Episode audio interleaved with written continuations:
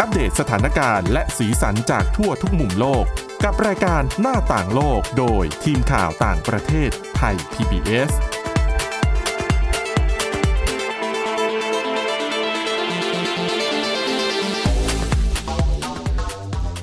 สวัสดีค่ะ คุณผู้ฟังค่ะต้อนรับเข้าสู่รายการหน้าต่างโลกกันอีกครั้งนะคะ วันนี้ค่ะมีเรื่องราวที่น่าสนใจนะคะ เป็นเรื่องราวของชายชาวโซเวียตคนหนึ่งนะคะที่เอ่อได้รับการเปิดเผยนะคะ ว่าเขาเนี่ยเป็นคนที่ทำให้ช่วยยับยั้งการเกิดสงครามโลกครั้งที่ 3 เรื่องราวนั้นน่าสนุกตื่นเต้นมาก เดี๋ยวจะมาเล่ากันให้ฟังกันนะคะสำหรับวันนี้นะคะพบกับคุณชนชยานันท์พร้อมสมบัติและดิฉันสวรักษ์จากวิวัฒนาคุณค่ะ ค่ะ สวัสดีค่ะ คุณผู้ฟังค่ะ คุณนันคะอันนี้เป็นบทความที่ถูกเผยแพร่ใน เอ่อ เรียกว่าสื่อที่นำเสนอข่าวหลายที่เลยนะคะ อย่างนิวยอร์กไทมส์อย่างเงี้ยวอชิงตันโพสต์นะคะ หยิบเอาประเด็นของผู้ชายคนนี้ ดิฉันเข้าใจว่ามันน่าจะเกี่ยวข้องกับเรื่องวิกฤต รัสเซีย ยูเครน ซึ่งหลายฝ่ายเนี่ย กังวลว่าวิกฤตในครั้งนี้มันจะลุกลามจนไปถึงขั้นทำให้เกิดสงครามโลกครั้งที่สาม เขาก็เลยไปหยิบยกเรื่องของผู้ชายคนนี้ขึ้นมานะคะ ซึ่งได้รับการชื่นชมอย่างมากนะคะว่าเป็นคนที่ยับยั้งให้โลกเนี้ยไม่ต้องเผชิญกับสงครามโลกครั้งที่สามแล้วก็จะบอกว่าในนิวยอร์กไทมส์เนี่ยเขาเขียนเล่าได้แบบสนุกมาก ดิฉันอ่านแล้วเนี่ยคือสามารถสร้างเป็นภาพยนตร์ได้เลยอะถ้ามีคนเขียนพล็อตเก่งๆนะคะอ่ะไปรู้จักชายคนนี้กันนะคะชายคนนี้ค่ะเขาชื่อเขาคือพันโทสตานิลาฟเปตรอฟ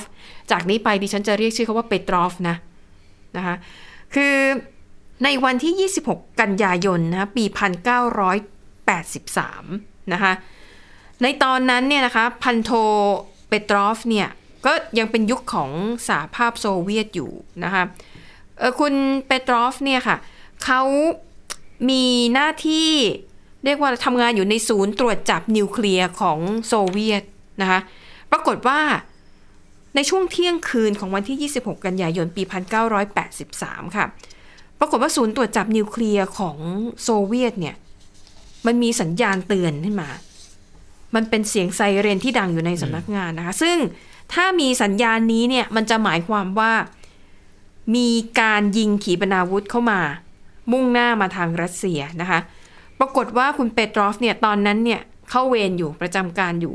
ก็เข้าไปดูผลนะคะที่มันมีการประมวลจากระบบคอมพิวเตอร์รุ่นใหม่ในตอนนั้นนะ ปรากฏว่าข้อมูลที่มันรายงานออกมา มันบอกว่าสหรัฐอเมริกาเนี่ยยิงขีปนาวุธข้ามทวีปหนึ่งลูก เล็งเป้ามาที่โซเวียต แล้วขีปนาวุธเนี่ยกำลังจะมาถึงโซเวียตในเวลาอีก28 นาที นับจากวันเวลาที่เขาเห็นข้อมูลนะคะ คือตามหลักปฏิบัติเนี่ยมีข้อมูลแบบนี้มาเนี่ย เปตรอฟนะคะจะต้องแจ้งข้อมูลไปยังผู้บัญชาการกองกำลังป้องกันภัยทางอากาศของโซเวียต แล้วก็ส่งต่อไปยังเลขาธิการพรรคคอมมิวนิสต์แห่งโซเวียตในตอนนั้นด้วยนะคะซึ่งเปตรอฟเนี่ยรู้ดีว่า ถ้าหากว่าเขาส่งข้อมูลไปตามลำดับขั้นที่เล่าไปแล้วเนี่ยมันอาจจะนำไปสู่สงครามโลกครั้งที่สามเพราะข้อมูลที่บอกว่าสหรัฐยิงขีปนาวุธมาใส่โซเวียต โซเวียตก็ต้องตอบโต้ใช่ไหม อืม ด้วยการยิงขีปนาวุธนิวเคลียร์ กลับไปที่อเมริกา ค่ะ แน่นอนสงครามโลกครั้งที่สามมันจะต้องเกิดขึ้นแน่นอนในเวลานั้น อืม แต่ประเด็นอยู่ว่าคุณเปตรอฟเนี่ยเขาไม่ได้ทำตามสิ่งที่เขาควรจะทำในเวลานั้น อืม เพราะว่า อย่างที่บอกตอนนั้นน่ะ ระบบคอมพิวเตอร์มันเป็นระบบใหม่ ในยุคนั้น เปตรอฟเนี่ยเขาก็ใช้วิจารณญาณของตัวเองเขาบอกว่า คือระดับอเมริกาถ้าจะยิงจริงอะทำไมยิงแค่ลูกเดียว อเมริกาเนี่ย มีขีปนาวุธเป็นเป็นร้อยนะคะ ถ้าตั้งใจจะถล่มโซเวียตจริง ๆ มันน่าจะยิง เยอะกว่านั้น ไม่น่าจะยิงแค่ลูกเดียว เขาก็เลยมองว่ามันไม่สมเหตุสมผล เขาก็เลยสั่งให้ทีมงานทุกคนที่มีอยู่ในตอนนั้นนะคะ ตรวจสอบสัญญาณอีกครั้งหนึ่ง อืม เปิดคู่มือทุกเล่มที่มีอยู่ เพื่อมองหาว่ามันมีความผิดพลาดของระบบตรวจจับขีปนาวุธหรือเปล่านะคะ ทุกคนก็ทำตามคำสั่งของเปตรอฟ ก็ค้นไปเขาบอกว่า ประมวลผลซ้ำไปซ้ำมาถึง 30 ครั้ง ได้ผลออกมาเหมือนเดิมว่า ยังไงยังไงเนี่ยสัญญามันก็บอกว่า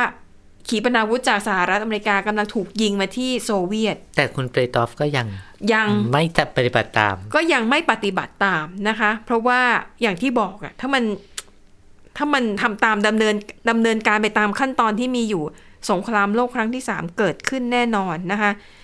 ปรากฏว่าสถานการณ์มันก็แย่ลงเรื่อยๆ แล้วก็ทีมงานของเปโตรฟก็ไม่สามารถหาหลักฐานใดมาพิสูจน์ได้ว่า สัญญาณเตือนครั้งนี้ มีความผิดพลาดนะคะ แต่เปโตรฟเนี่ยเขาเป็นวิศวกรเขาตอนนั้นนะเขาไม่ได้เชื่อใจระบบคอมพิวเตอร์เนื่องจากมันใหม่ แล้วก็ต่อให้คอมพิวเตอร์บอกว่าการประมวลผลถูกร้อยเปอร์เซ็นเปโตรฟก็ยังไม่เชื่ออยู่ดีนะคะ จนในที่สุดอู้อันนี้ถ้าเป็นหนังเนี่ยเสียงดนตรีต้องมาแล้ว เร้าใจต้องมาแล้วนะคะ เปโตรฟทำยังไง ในที่สุดค่ะเขาเชื่อสัญชาตญาณตัวเอง ตัดสินใจไปเลยว่า สัญญาณของคอมพิวเตอร์ที่ออกมาเนี่ย คือสัญญาณที่ผิดพลาด ไม่แจ้งเตือนไปตามหัวหน้าหน่วยงานที่วางไว้นะคะ เปโตรฟใช้เวลาอยู่นิ่ง ๆ ไม่ทำอะไรเลย 15 นาที คือถ้าขีปนาวุธยิงเข้ามาจริงอะหนีไม่ทันแล้วแหละ อืม เละไปแล้ว แต่เปโตรอฟอย่างที่บอก เขาเชื่อมั่นในสัญชาตญาณของตัวเอง เพราะเขาคิดอยู่แล้วว่า ถ้าอเมริกาจะยิงนะ อเมริกาเนี่ยตอนนั้นยิงขีปนาวุธได้พร้อมกันทีเดียวหนึ่งพันลูก อืม แล้วทำไมถึงจะยิงมาแค่ลูกเดียว อืม ยิงห้าลูกยังพอว่าเดนนี่ยิงมาแค่ลูกเดียวเขาคิดว่าน่าจะสัญญาณผิดพลาด แต่เชาะเคราะห์ดีที่สัญชาตญาณของเปโตรอฟถูก อืม นะคะ หลังจากที่เวลาผ่านไปเกือบ 20 นาที ไม่มีอะไรเกิดขึ้น แล้วสัญญาณเรดาร์ก็หายเงียบไป ขึ้นมาอีกทีว่าก็ไม่ได้พบขีปนาวุธใดๆนะคะ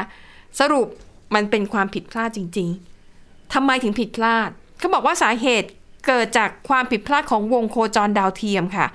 มันไปอยู่ในตำแหน่งที่ตรวจพบการสะท้อนของแสงอาทิตย์บนเมฆ แล้วปรากฏว่าไอ้แสงสะท้อนเนี่ย มันไปคล้ายกับแนวเส้นไอจรวดของขีปนาวุธ มันบังเอิญมากเลยนะคะ ดิฉันฟังอ่ะดิฉันก็อยากจะให้คุณเปตอฟนี่เป็นวีรบุรุษนะแต่ว่า ค่ะ ถ้าเรามองในแง่การทำงานจริง ๆ นะ อืม แล้วคุณรอ 15 นาทีนี้ก็คือไม่เหลือแล้ว นะคะ โซเวียตอาจจะหายไปเลยนะคะ โอ้แต่ถ้าสงครามโลกครั้งที่สามในตอนนั้นก็สงครามนิวเคลียร์มันจะยิ่งกว่าฮิโรชิมา ก็นั่นน่ะสิแต่ว่า ใช่ไหมคะ มันยุคนั้นมัน 30 กว่าปี 39 ปีนะคุณสวรักษ์นะ มันก็ นะคะ เกือบ 40 ปี ยุคนั้นคอมพิวเตอร์อาจจะไม่แม่นยำมาก ใช่ พอ มัน เนอะ ประสิทธิภาพมันยังไม่ดีเหมือนสมัยนี้นะคะ นั่นแหละค่ะด้วยความผิดพลาดของการของดาวเทียมที่มันไปจับภาพที่มันดันไปคล้ายกับไอจรวดของขีปนาวุธ ระบบก็เลยเข้าใจผิด ว่ามันเป็นขีปนาวุธที่กำลังวิ่งเข้ามาหาโซเวียตนะคะ ก็เท่ากับว่าในตอนนั้นเนี่ยเปโตรฟก็พบกับจุดบกพร่องที่ไม่มีใครเคยคาดคิดมาก่อน แต่เหตุการณ์นั้นเนี่ยก็เลยทำให้เปโตรฟเนี่ยเสนอโครงการแก้ไข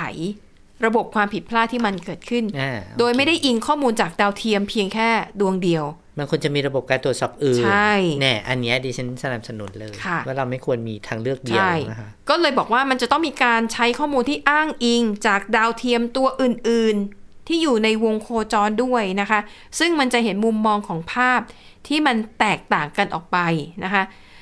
อ่ะแน่นอนนะคะ อย่างที่คุณนันว่าเลย แม้ในสายตาคนทั่วโลกจะรู้สึกชื่นชมที่เปโตรฟเนี่ย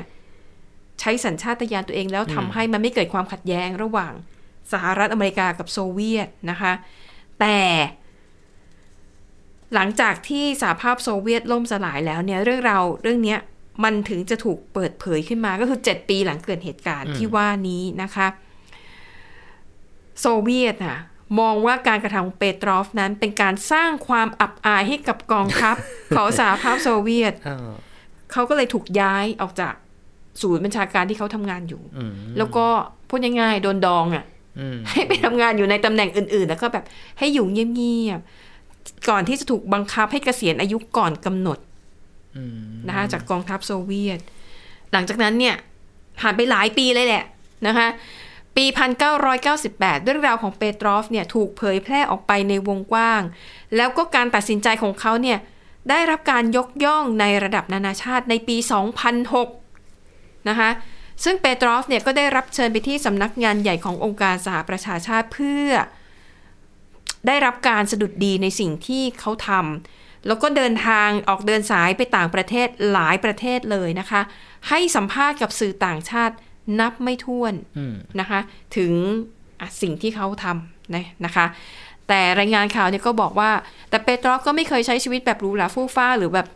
อวดอ้างว่าเนี่ยฉันเป็นคนรักษาสันติภาพหรืออะไรก็แล้วแต่นะคะ ก็ยังคงกลับไปใช้ชีวิตที่กรุงมอสโกของรัสเซีย ค่ะ เหมือนเดิมอาศัยอยู่ในแฟลตเล็กๆ แล้วก็ใช้ชีวิตอย่างโดดเดี่ยว เพราะว่าภรรยาเสียชีวิตไปก่อนหน้านะคะ แล้วก็ดำรงชีพด้วยเงินบำนาญเพียงเล็กน้อย อืม ที่ได้จากกองทัพรัสเซียนะคะ แล้วก็คุณเปโตรอมเนี่ยเสียชีวิตไปแล้วนะคะ ในปี 2017 อืม เออก็เอามาเล่าให้ฟังในยุคที่สถานการณ์โลกนี่มันแบบช่างน่ากลัวเหลือเกินนะคะอ่ะนั่นก็คือเรื่องราว ถ้าเป็นภาพยนตร์เนี่ยได้นะ ใช่ สร้าง ได้ ได้ แต่ว่า ตื่นเต้น ดิฉั ดี คิดว่าคนอาจจะไม่ถู กใจ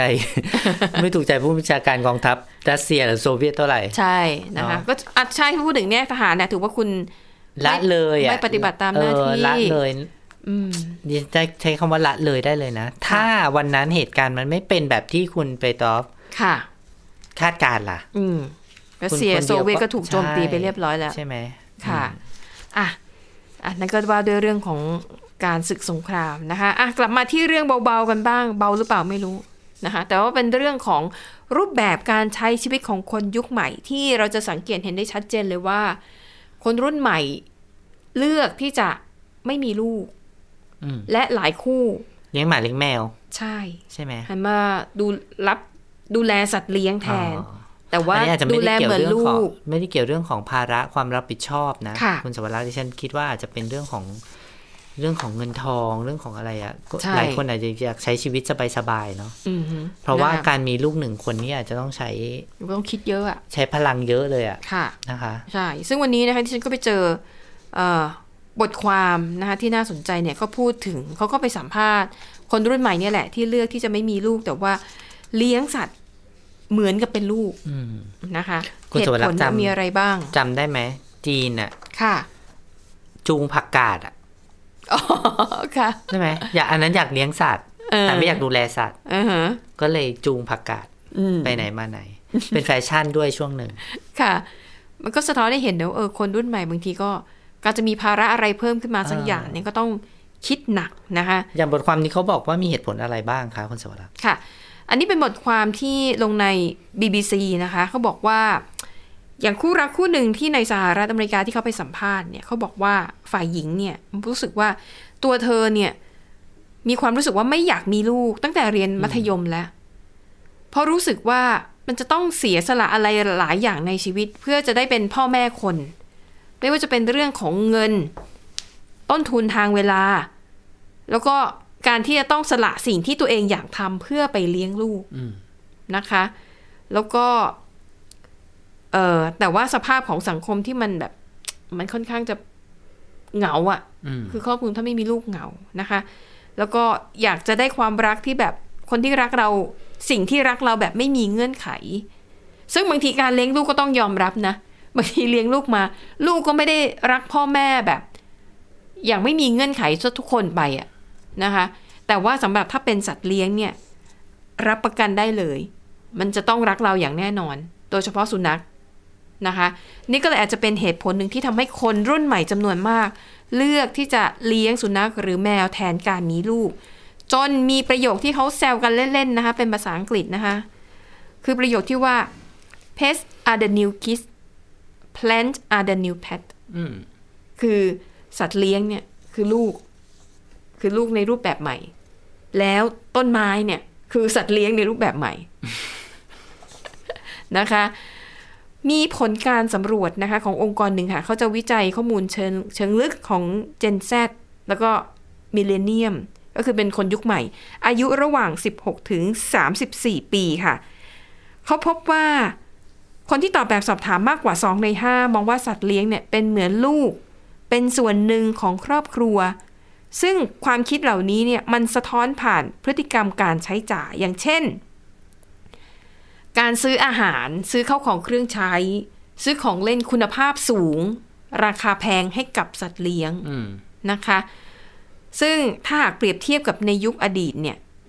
เห็นชัดเจนเลยว่าคนในยุครุ่นเบบี้บูมเมอร์เนี่ย ไม่เสียตังค์กับอะไรแบบนี้แน่นอน ก็มีบ้าง แต่ว่าสัดส่วนมันไม่มาก ดิฉั เท่า ว่ กับ นเป็น คน เรื่อง รุ่ ส นให ภาพ ม่ เศรษฐกิจด้วยนะ คุณสมรักษ์ในยุคนั้นนะยุคเบบี้บูมเมอร์มันเป็นยุคของการฟื้นตัวจากสงครามใหม่ๆอ่ะ ค่ะ ใช่ไหมคะมันมันอาจจะไม่ใช่ยุคที่เราไปรื่นรมกับการเลี้ยงสัตว์อ่ะ อืม เป็นยุคที่เราสร้างประชากร ค่ะ เป็นยุคที่เราต้องจำเป็นต้องให้ความสำคัญกับแรงงานเยอะเนาะ อื มันก็เลยดิฉันว่าเป็นเรื่องของยุคสมัย ค่ะ มากกว่าด้วยนะคะ อืมนะคะ แล้วก็นอกจากเรื่องทัศนคติส่วนตัวแล้วเนี่ย หลายคนบอกว่าความคิดของคนรอบข้างก็มีส่วนเหมือนกัน ในการตัดสินใจที่จะไม่มีลูกนะคะ ซึ่งเอออย่างบางคนเนี่ยเห็นคนรอบตัว ครับ ไม่ ค มี วาม ลูก คาดหวังการเปรียบเทียบไหม ค่ะ มีส่วนไหมคะอันเนี้ย เพราะว่าบางคนอ่ะมีลูกได้อยากจะแบบอืมเขาต้องเรียนเก่งเขาต้องเรียนดี อ๋อ เขาต้องอะไรลักษณะนี้มีชีวิตที่ดีอะไรอย่างเงี้ย บางคนก็ไปคาดหวังกับการใช้ชีวิตของลูกอ่ะ อืม ในแบบที่ตัวเองอยากให้เป็นนะดิฉันคิดว่าก็เลยกลัว ค่ะ ว่า เดี๋ยวจะ จะจะเหนื่อย ถ้ามี ไป แล้วไม่ดีอ่ะ ถ้ามีแล้วไม่ดีไม่มีดีกว่ามั้งอะไรอย่างเงี้ย ม นะคะ นะคะ นั่นก็อาจจะเป็นเหตุผลหนึ่งนะคะ ซึ่งเนื้อหาในบทความนี้ค่ะ เขามองว่าเอิ่มการมีลูกเนี่ยมันเหมือนมันเหมือนทั้งค่าใช้จ่ายที่ต้องเพิ่มขึ้นมา อืม ในขณะ อันนี้ ที่ ชั ส ดเจน ภาพเศรษฐกิจสังคมหรือแม้แต่การเมืองที่เรารู้สึกว่า เราไม่พอใจเลยอะ ใช่ กับสภาพที่เรา นี่เรา ป็อ จะ ยู่ ได้เห็นเอ่อการแสดงความเห็นของใครหลายคนใน ค่ะ ในโลกโซเชียลนะคะ เกี่ยวกับเรื่องของถ้าการเมืองมันไม่ดี อืม อย่ามีลูกดีกว่าอะไรไปถึงขนาดนั้นเลยนะ อือ คะ ฮึ แล้วก็เลยเห็นอัตราการเกิดยก ค่ะ ตัวอย่างไม่ต้องมองทั่วโลกเรามองแค่ไทยเราเนี่ย ค่ะ ชัดเจนนะคะ ว่าอัตราการเกิดเราต่ำมาก ซึ่งมันมีผลจริง ๆนะคะ เรื่องของปัญหาทางการเมืองเศรษฐกิจสังคมเนี่ย ใช่ เพราะว่าผลการสำรวจอะเขาพบว่าผู้คนมักจะชะลอการมีลูก ในช่วงที่เกิดความไม่สงบทางการเมืองและก็สังคม อืมนะคะ โดยมองว่าสภาพสังคมมันมันไม่ได้เอื้อต่อการมีลูก คุณสวรรค์ถ้าเขาประท้วงกันอยู่อ่ะ ค่ะ นึกออกปะประท้วงกันอยู่หน้าโรง เออฮะ พยาบาลเลยจะไปคลอดลูก ก็ลำบากใจนะ ใช่ งั้นอย่าท้องเลยดีกว่าเนี่ยคงมีคนหลายคนคิดแบบนี้นะ อืมค่ะ ดังนั้นนะคะ หลายคนก็เลยมองว่าในเมื่อไม่อยากจะมีลูก แต่อยากจะมีอะไรที่อย่าง ที่มันเป็นส่วนเติมเต็มของครอบครัว มีความรักมีความผูกพันก็เลยไปลงที่สัตว์เลี้ยงนั่นแหละ อืม นะคะเขาบอกว่าหนึ่งในคนที่เลือกเลี้ยงสัตว์นะคะแทนการมีลูกเนี่ยเขาบอกว่า รู้สึกว่าเขาอยากได้ตัวแทนสัตว์เนี่ยสัตว์เลี้ยงเนี่ยเป็นเหมือนตัวแทนของความรักอันไร้เงื่อนไข อืม ที่จะคอยเยียวยาหัวใจเราในวันที่เหนื่อยล้า เหตุผลหนึ่ง อีกเหตุผลหนึ่งก็คือเรื่องของค่าใช้จ่าย เพราะแน่นอนถ้าเทียบค่าใช้จ่ายระหว่างการเลี้ยงสัตว์เลี้ยงกับการเลี้ยงเด็กคนหนึ่งให้โตขึ้นมา มันแตกต่างกันมากอยู่แล้วนะคะ เพราะเด็กเนี่ยอ่ะตั้งแต่การเลี้ยงดูเขาฉีดวัคซีนดูแลเรื่องอาหารการกินเรื่องคุณภาพชีวิตทั้งหลาย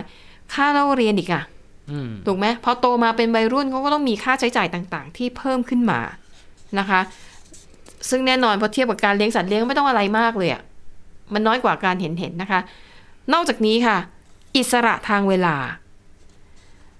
การเลี้ยงลูกเล็กเนี่ย คือถ้าเป็นชาติตะวันสังคมตะวันตกก็จะยากหน่อย เขาไม่ได้มีปู่ย่าตายายที่จะมาทำหน้าที่เลี้ยงหลานให้นะคะ ดังนั้นในชาติตะวันตกเนี่ยเขารู้สึกว่าการมีลูกมันคือการขาดอิสระ อืม ทางเวลาของพ่อแม่ ดิฉันเห็นหลายคนนะเพื่อนๆเราในออฟฟิศ ค่ะ เราเนี่ยแหละก็บ่นเหมือนกันว่าการเลี้ยงลูกโดยเฉพาะลูกเล็ก อืม ที่ยังเป็นทารกอยู่เนี่ยนะคะ เป็นงานหินสำหรับคุณพ่อ ใช่ คุณแม่ทั้งหลายมาก เพราะว่า ค่ะ ตื่นทุกสามชั่วโมง อืม นะคะ แล้วก็ต้องดูแล เรียกว่าเด็กไม่สามารถอยู่ได้เพียงลำพังเหมือนสัตว์เลี้ยง อืม ซึ่งความจริงเราไม่ควรเอาเปรียบเทียบกัน นะ ถูก เพ ต้องราะเดี๋ยวจะมีดราม่า ค่ะ แต่ว่าจะบอกว่าไม่ว่าเลี้ยงอะไรดิฉันคิดว่าต้องใช้พลังทั้งนั้นแหละ อืม หรือแม้แต่สัตว์เลี้ยง หลายคน ค่ะ ถ้าเกิดเราให้ความรักความใส่ใจมันจริง ๆ เนี่ย ค่ะ หรือเรามองมันลูกจริง ๆ เราจะไม่เกิดการเปรียบเทียบแบบนี้นะ อืม คุณสมรักษ์เคยเห็นบางคนเนี่ย เอาค่าใช้จ่ายมาเปรียบเทียบกันเนี่ย มันผิด เด็กบางคนที่อยู่ในชนบท ค่ะ เนี่ยใช้เงินน้อยกว่า การเลี้ยงสุนัขเลี้ยงแมว ค่ะ ในบ้านร่ำรวยใหญ่ๆ หลาย ๆ บ้านที่เขาทุ่มสรรพกำลังทุ่ม อืม เงินทองลงไปกับการเลี้ยงเนี่ย อาจจะ ค่ะ เปรียบเทียบด้วยจำนวนเงินไม่ได้ด้วยซ้ำนะคะแต่ว่า อืม ทีนี้เป็นเรื่องของการตัดสินใจมีไม่มีแล้วแหละว่า ใช่ มีแล้วดูแลได้ดีหรือเปล่า ค่ะ ด้วยนะคะ ดังนั้นค่ะ ด้วยเหตุผลที่ว่ามาทั้งหมดเหล่านี้เนี่ย หนุ่มสาวคู่รักหลายคู่ก็เลยรู้สึกว่าตัวเองเนี่ยคงแบบไม่ไม่มีความสามารถ หรือไม่มีความพร้อมที่จะแบบดูแล อืม เด็กคนหนึ่งได้นะคะ อันนี้ยังไม่นับนะ ถ้าหากว่าคุณไปอยู่ในประเทศที่รัฐบาลก็ไม่ได้สนับสนุนเรื่องการดูแลบุตรที่เพียงพอเขายกตัวอย่างประเทศที่สวัสดิการดีๆอย่างฟินแลนด์เนี่ยก็จะมีสวัสดิการให้มีเงินอุดหนุนให้แต่ คือ ว่า อยากจะให้มีลูกเหลือ ใช่ เกินอะไรอง แต่ งี้ หลายประเทศอ่ะรัฐก็ไม่ได้ดูแลมากถึงขนาดนั้นนะคะ ข้อต่อมาค่ะ ไอ้ค่านิยมว่าแต่งงานแล้วรีบรีบมีลูกนะ ลูกจะได้โตทันใช้ได้ดูแลพ่อแม่ยามแก่เท่า โอ้โหอันนี้ เดี๋ยวเนี้ย เป็นกระแสที่ชัดเจนมากเลยนะ มันไม่ ว่า มีแล้วไงไอ้ชุดความคิดแบบเนี้ย ใช่แล้วดิฉันเชื่อว่านะพ่อแม่ ค่ะ ยุคใหม่อ่ะเขาก็ไม่คิดแบบนี้แล้วนะคุณสวรักษ์ ค่ะ เขาเขาเขาก็เขาเตรียมความพร้อมดิฉันเห็น ค่ะ พ่อแม่หลายคนเนี่ยบอกว่าเตรียมความพร้อมในการที่จะอยู่ อืม ในช่วงวัยชราโดยไม่ต้องมีลูกมาช่วยดูแล ค่ะ หลายคนในยแชร์แม้กระทั่งว่าเลี้ยงลูกเนี่ยพอเขาโตแล้วเขามีมีสิทธิ์ที่ อืม มีโอกาสที่จะใช้ชีวิตของตัวเองโดย ค่ะ ไม่มีความจำเป็นต้องรับภาระในการดูแลพ่อแม่ แต่ว่า ใช่ อันนี้เป็นสังคมวัฒนธรรมแบบตะวันตะวันออกเนาะ ค่ะ ที่ที่เราจะต้องแบบเขาเรียกว่าอะไรอะกตันยูอะ อ๋อ ดูแลพ่อแม่ ซึ่งดิฉัน ค่ะ คิดว่ามันไม่ใช่เรื่องผิดนะ ค่ะ เออเพียงแต่ว่าเราอย่าไปเขาเรียกว่าอะไร อย่าไปโกรธคนที่ อืม ต้องดูแลพ่อแม่ด้วยความยากลำบากอะบางคน จากจากความห่วงใยมันกลายเป็นความโกรธอะเพราะว่ามันเหนื่อยมัน ค่ะ ต้องรับภาระเยอะอะไรอย่างเงี้ยนะคะ อืม แต่ถ้าทุกคนมีความพร้อมนะคุณสมรักษ ค่ะ เช่นเราพร้อมที่จะแก่แบบที่มี ค่ะ คุณภาพอ่ะ สามารถมีรายได้มีอะไรที่ดูแลตัวเองได้ ค่ะ ลูกเนี่ยจะมีหน้าที่ในการช่วยดูแลจิตใจ อืม ไม่จำเป็นต้องช่วยดูแลเงินทอง ค่ะ ภาระเหล่านี้มันเบาลงนะดิฉันก็เชื่อว่า อืม มันอยู่ร่วมกันแบบพ่อแม่ลูกแบบสัง ค่ะ คม ครอบครัวที่มีความสุขได้ ใช่ แต่ว่าเราจะเห็นหลาย ๆ คนนะรับผิดชอบเกินกว่าสิ่งที่ตัวเองจำเป็น อืมอืม ต้องดูครอบครัวตัวเองด้วยต้อง ค่ะ ดู พ่อแม่ด้วย พ่อแม่ด้วยนะคะ หรือดูไปถึงครอบครัวสามีภรรยาอีก อืม ซึ่งมันก็เลยเป็นเรื่องที่ เป็นเป็นภาระที่หนักมากสำหรับบาง ใช่ คนที่ ค่ะ รับไม่ไหวนะคะ ทีเนี้ยพอคนมีความคิดแบบเนี้ยหลายคนก็เลยมองอีกมุมหนึ่งว่าอ้าวถ้างั้นฉันดูแลตัวเองได้ก็ไม่ต้องมีลูก ก็ได้ อ่า ถูกไหมทำงานหาเงินเก็บเงินไว้เยอะๆ วางแผนอนาคตให้กับตัวเอง อืม แล้วก็ดูแลตัวเองยามแก่เท่า ก็ไม่ต้องมีลูกก็ได้นะคะ คุณ อัน ส นี้ ม ก็ รัก เลย จำเราจำตอนเราเด็ก ๆ ได้ไหม ค่ะ เราจะมีเอ่อการสนับสนุนให้คนมีลูก อืม มากกว่าสองคน แล้วพอ ค่ะ มาในยุคเราที่เราโตมาหน่อย ก็จะมีการสนับสนุนให้คุมกำเนิด ค่ะ ให้มีลูกไม่เกินครอบครัวเราสองคน เพราะว่าประชากรมันเกิน อืม แต่ดิฉันคิดว่าในอนาคตต่อไปนะคุณส ค่ะ มรักเราต้องมีการรณรงค์ให้มีคนมีลูกอีกแน่ เลย ค่ะใช่ เพราะว่าดูเหมือนในระยะนี้เรามีเด็กน้อยนะคะ เด็กน้อยโรงเรียนอนุบาลปฐมนี้ปิดไปหลายแห่งเลยนะ ยิ่งมาเจอช่วงโควิดนี่ยิ่งปิด ปิดตัวไป แล้ว เย ต่อ อะ ไปไม่รู้ระบบการศึกษาจะไปจะไป ค่ะ ปรับตัวไปในรูปแบบไหนนะคะ ถ้าเด็กน้อยลงเรื่อย อืมฮึใช่นะคะ ก็ด้วยเหตุผลที่ว่ามาทั้งหมดเหล่านี้ล่ะ ก็เลยทำให้เข้าใจมากขึ้นว่าทำไมคนรุ่นใหม่เนี่ยถึงเลือกที่จะไม่มีลูกแล้วก็หันไปดูแลสัตว์เลี้ยงแทนนะคะ แต่ว่าการเลี้ยงสัตว์เลี้ยงเนี่ยมันก็จะมีข้อเสียบางประการเหมือนกันก็ที่เจอแน่นอนก็คือหนึ่งสัตว์เลี้ยงส่วนใหญ่ก็จะมีอายุไข ๆ อืม สั้น สั้นกว่าเจ้าของ ค่ะ โดยปกตินะ อาจจะได้เลี้ยงหลายรอบ อ่ะ ใช่ไหม แต่พอแต่พอเขาจากไปทีนึงเราก็เสียใจอยู่ อ๋อ พอสมควรเหมือนกันนะคะ ถ้า ค่ะ รักมากก็เสียใจมาก แมวเนี่ยสูงสุดประมาณสิบเจ็ดสิบแปดปี ถ้าเลี้ยง อืม อย่างดี สุนัขเนี่ย ถ้าพันเล็กก็ อาจจะเกือบเกือบยี่สิบปีเลยนะ แต่ต้องดูแลแบบดีมากจริง ๆ นะคะ ดังนั้นถ้าเจ้าของมีอายุขายตามปกติ ไม่จากไปเร็วซะก่อนเนี่ย คุณจะก็จะต้องพบกับความเสียใจแบบเนี้ยหลายรอบ อืม ในชีวิตนะคะอ่ะแน่นอนค่ะ การจะเอาสัตว์เลี้ยงมาเทียบกับการเลี้ยงลูกขึ้นมาหนึ่งคนเนี่ยมันเทียบกันไม่ได้แน่นอนอยู่แล้วนะคะ แต่ว่าการเลี้ยงสัตว์เลี้ยงเนี่ยก็ถือว่าเป็นทางเลือกที่ลงตัวตอบโจทย์ อืม สำหรับชีวิตของคนรุ่นใหม่ ที่ชีวิตมันก็ยากลำบากอะเนาะยุคนี้ไม่ว่าจะเป็นเรื่องงานเรื่องเงินเรื่องสังคมเรื่องการใช้ชีวิต ก็ยังอยากจะมีอะไรบางสิ่งที่เราสามารถมอบความรักให้ได้ ได้ความรักตอบกลับมา อืม นะคะ แต่ก็ ใน ต้องย้ำเตือนกันนะว่าเลี้ยงเขาก็ต้องดูแลเขาให้ดี ใช่ นะคะว่าต้องปฏิบัติกับเขา ใช่ เป็นสิ่งมีชีวิตนะคะ ไม่ใช่ปฏิบัติ ค่ะ กับเขาเหมือนสิ่งของนะคะ อืม ไม่อยากเลี้ยงแล้วเอาไปปล่อยอะไรอย่างเงี้ย เพราะมันกลายเป็นปัญหาที่ใหญ่ขึ้นเรื่อยๆ ใช่ กับสังคมนะด้วย คะแล้วก็เรื่องของค่าใช้จ่ายนี่ก็สำคัญเหมือนกันนะ คือเป็นสัตว์เลี้ยงเนี่ย เรื่องอาหารเรื่องการดูแลฉีดวัคซีน อืม มันก็ต้องดี ซึ่ง ใน มัน ระดับหนึ่งอะ คุณสมรักมันไม่ใช่ทุกคนที่ทำแบบนี้ ค่ะ ได้นะ เพราะว่าบางคนก็ทอดทิ้งหรือแม้ แต่ไม่มีอาหารให้กินแล้วเรา ห ก็ รือบาง เห็น คนเลี้ยงเยอะเกินไป ใช่ บางคนสงสาร ค่ะ แล้วก็ไปเก็บมาเลี้ยงเก็บมาเลี้ยงจนมัน กลายเป็นปัญหาใหญ่ไปอีกนะครับ ใช่นะคะ อย่างที่เราเห็นในข่าว บางทีก็คืออาจจะอยู่ในแค่คอนโด หรืออยู่ในแบบ อืม เป็นทาวน์เฮาส์แต่ว่าเลี้ยงสัตว์เลี้ยงเข้าไปสิบยี่สิบสามสิบตัว มันก็เป็นปัญหากับเพื่อนบ้านด้วย ใช่ ปัญหาเรื่องสุขอนามัยด้ว แล้ ยว ก็เป็นปัญหา ะคะ กับตัวสัตว์ด้วยนะคะ ใช่ค่ะ อันนี้ก็เป็นเรื่องราวการใช้ชีวิตของคนรุ่นใหม่นะคะ ก็อ่านบทความนี้ก็จะทำให้แบบ มีความเข้าใจมากขึ้นว่าทำไมเขาถึงเลือกที่จะทำแบบนั้นเลือกที่จะทำแบบนี้นะคะ ก็เรียกว่าเอามาแชร์ประสบการณ์บอกเล่ากันนะคะคุณ ค่ะ ผู้ฟังสำหรับวันนี้นะคะ หมดเวลาแล้วขอบคุณสำหรับการติดตามค่ะ เดี๋ยวเรากลับมาพบกันใหม่ในตอนหน้า เราสองคนและทีมงานลาไปก่อนสวัสดีค่ะ สวัสดีค่ะ Thai PBS podcast. View the world via the voice.